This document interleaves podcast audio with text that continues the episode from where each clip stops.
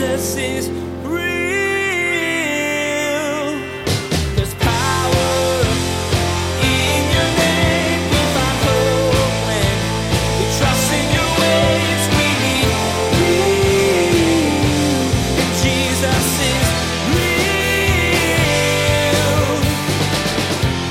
What you learn here is that God's design for the people of God is that you have people who are more mature walking with people who are less mature. That you have people who are older walking with people who are younger. And what I've learned is that for the older generation, you bring a, a breadth of information and knowledge and experience. And the younger generation brings a lot of energy to the table. And guess what? We need both. People tend to spend the most time with their peers who are similar in age and experience. But as Pastor Daniel shares today, God wants his people to be an interconnected community, not segregated by age. You'll learn that God's design is that older people come alongside the younger generations, showing them how to grow in grace and mature in their faith. In turn, the younger people give energy and share their zest for life. Now, here's Pastor Daniel in Romans chapter 15 as he continues his message, Doxology.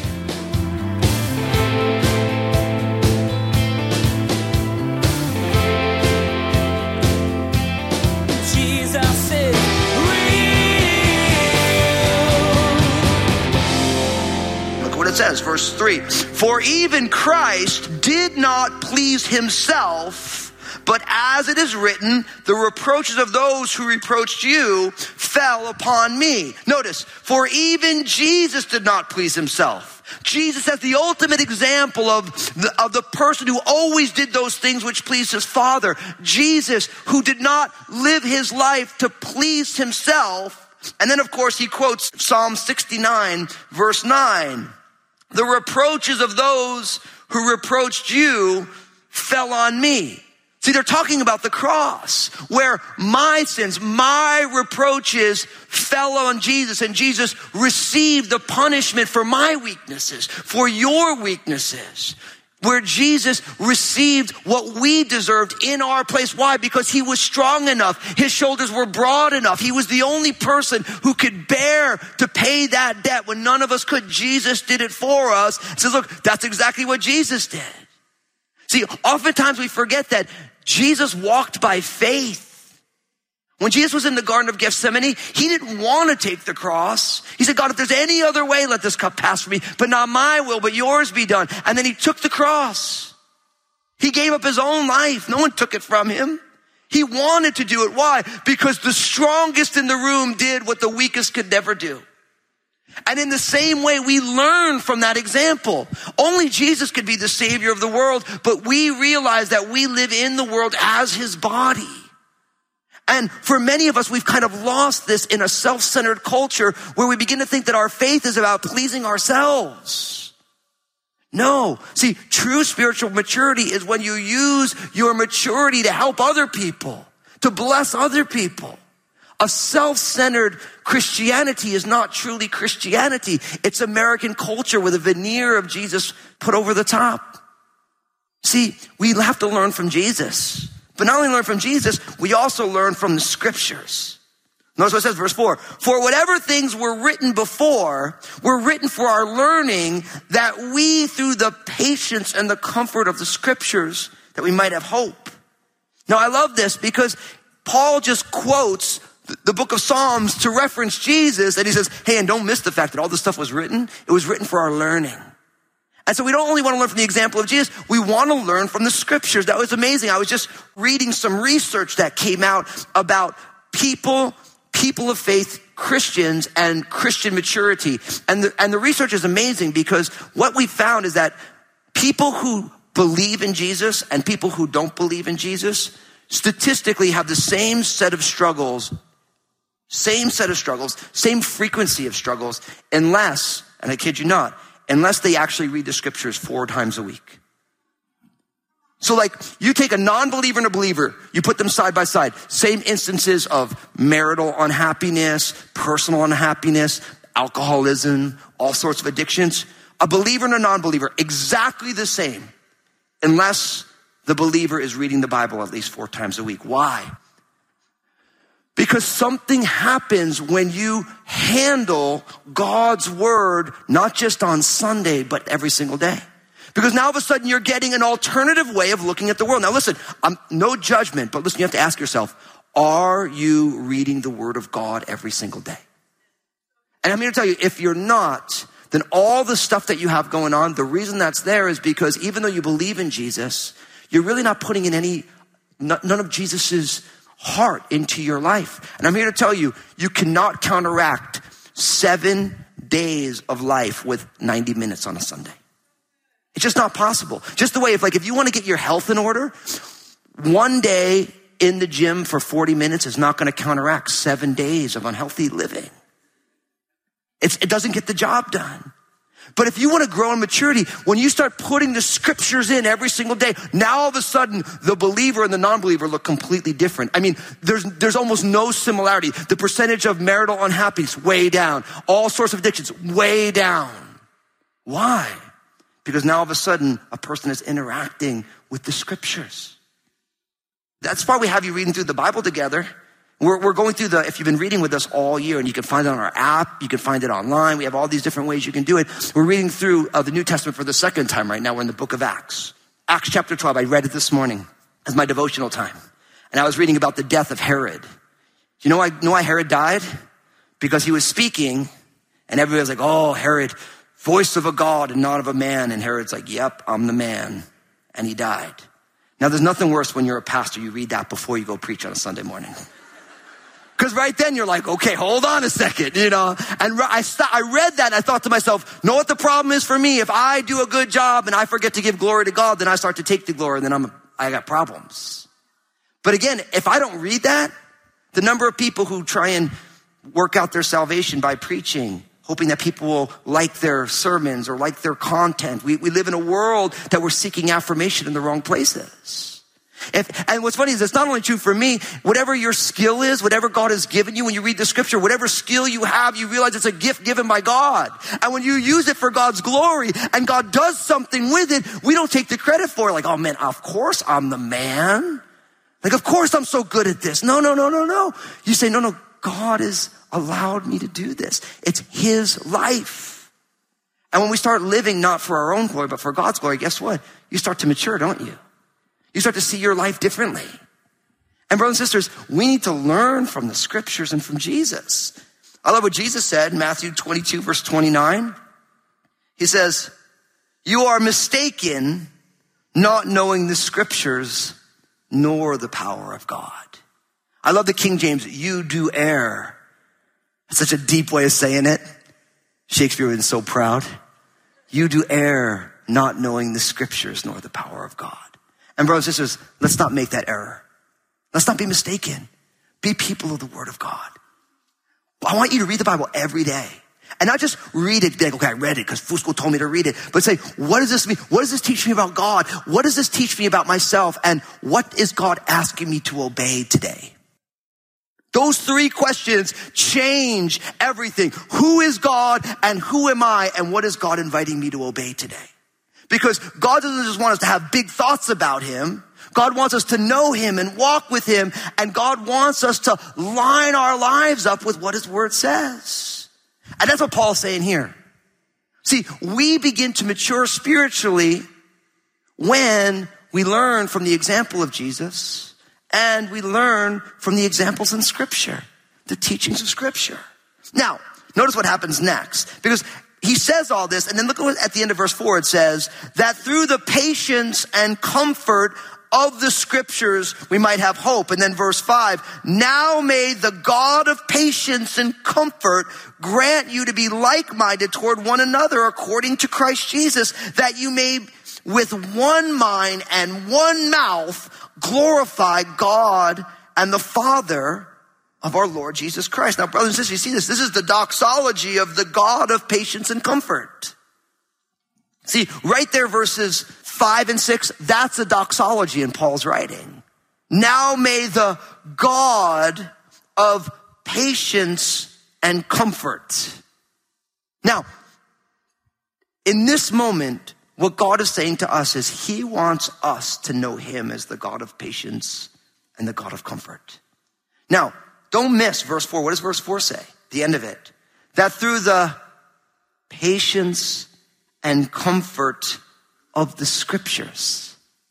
See, this is why when we learn from Jesus and we learn from the scriptures, we begin to appropriate from the scriptures both patience and comfort. Now let's just be honest. In the midst of divisions, people with different ideas, different ways of doing things, don't you need patience in order to be able to love that person? Don't you need the comfort to trust that even though we're doing this thing two different ways, God knows what he's doing? See, when you handle the scriptures, you begin to know the God of the scriptures, and that God wants us to walk in patience and in comfort. And notice when that happens, now may the God of patience and comfort grant you to be like-minded toward one another according to Christ Jesus. Now I love this. Now you see what's going on here.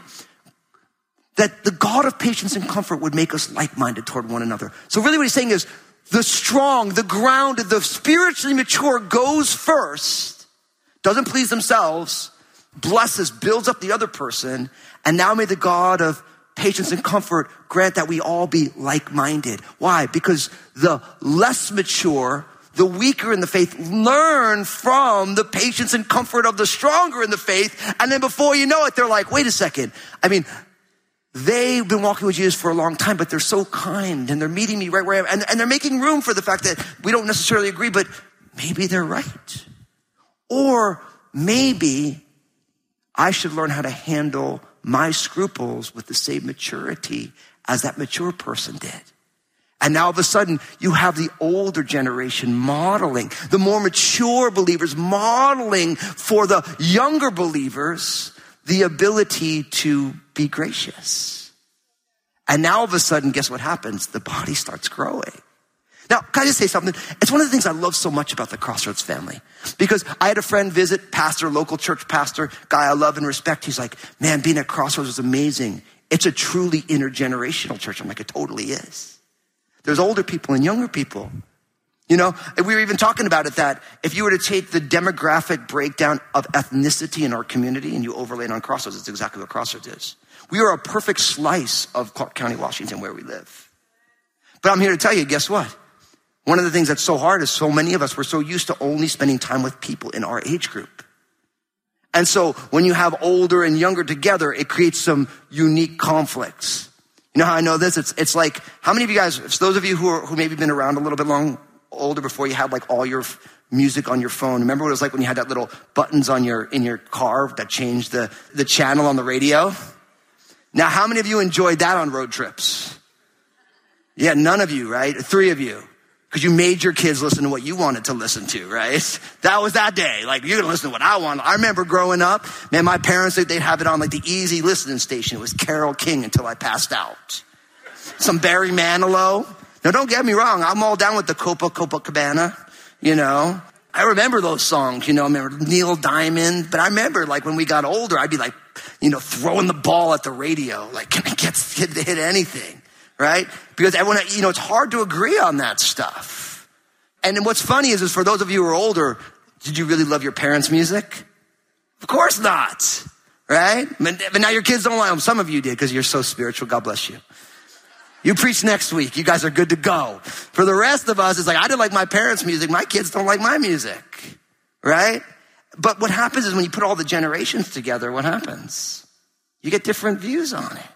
But what you learn here is that God's design for the people of God is that you have people who are more mature walking with people who are less mature.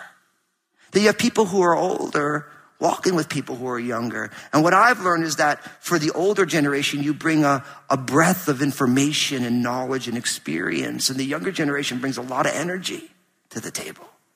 And guess what? We need both.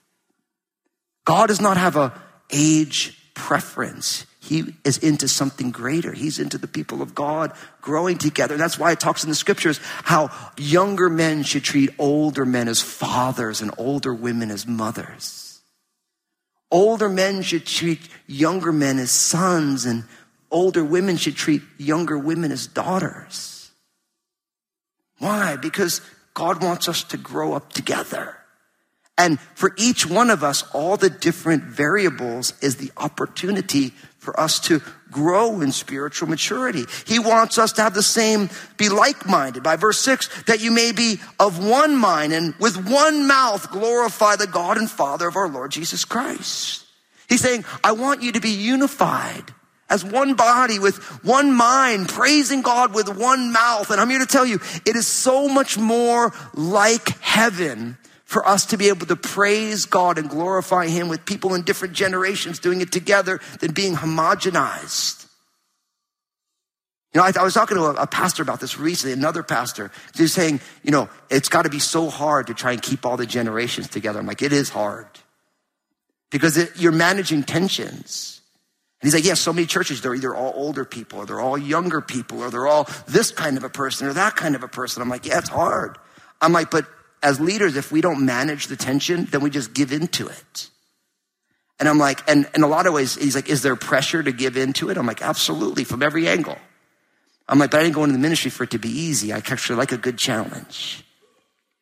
You know, and in all the ways that you, and I say this because I realize that for all of us, like, sometimes I tell people, like, it'd be easier if you went to a church where everyone was just like you.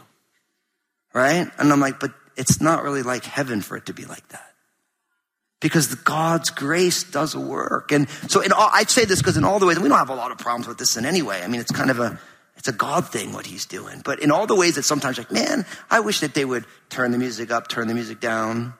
I wish that they would do newer songs, older songs. I wish that they would turn the lights down, turn the lights up. I wish they'd have more fog, no fog, less fog. I wish that they would have folding chairs. I wish they'd have softer chairs. I wish it would be colder, hotter. I wish that it would be this, that. Listen, just remember the beauty of all this is that this is what heaven's going to look like, where we're all here together, growing together. And what I would say is in all the areas that it's hard, that's where God wants to mature us. And that's not only true for those of you who are more mature in the faith, that's true for us who are less mature, who are newer in the faith.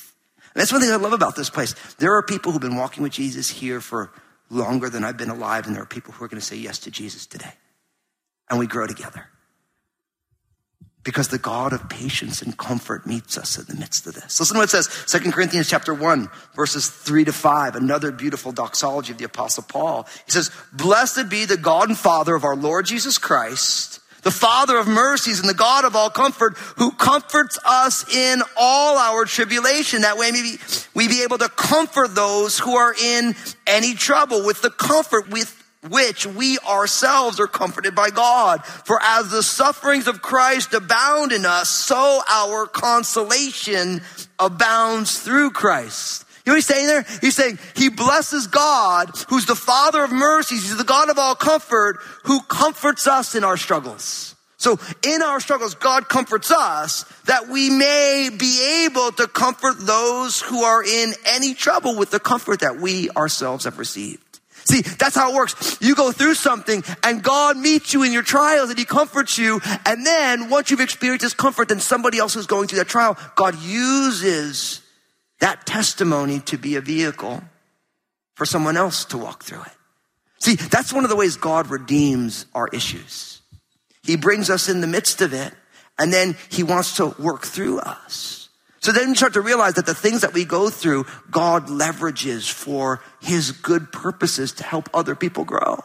But notice, it's the God of comfort. It's the God of patience. Now, look at what happens next. Because from there, the apostle Paul says this in verse seven back in Romans 15. It says, therefore receive one another just as Christ has also received us to the glory of God. Now I say that Jesus Christ has become a servant to the circumcision for the truth of God to confirm the promises made to the fathers and that the Gentiles might glorify God for his mercy as it is written, for this reason, I will confess to you among the Gentiles and sing to your name. And again, he says, rejoice, O Gentiles, with his peoples. And again, praise the Lord, all you Gentiles, laud him, all you people. And again, Isaiah says, there shall be a root of Jesse, who shall rise to reign over the Gentiles. In him, the Gentiles shall hope.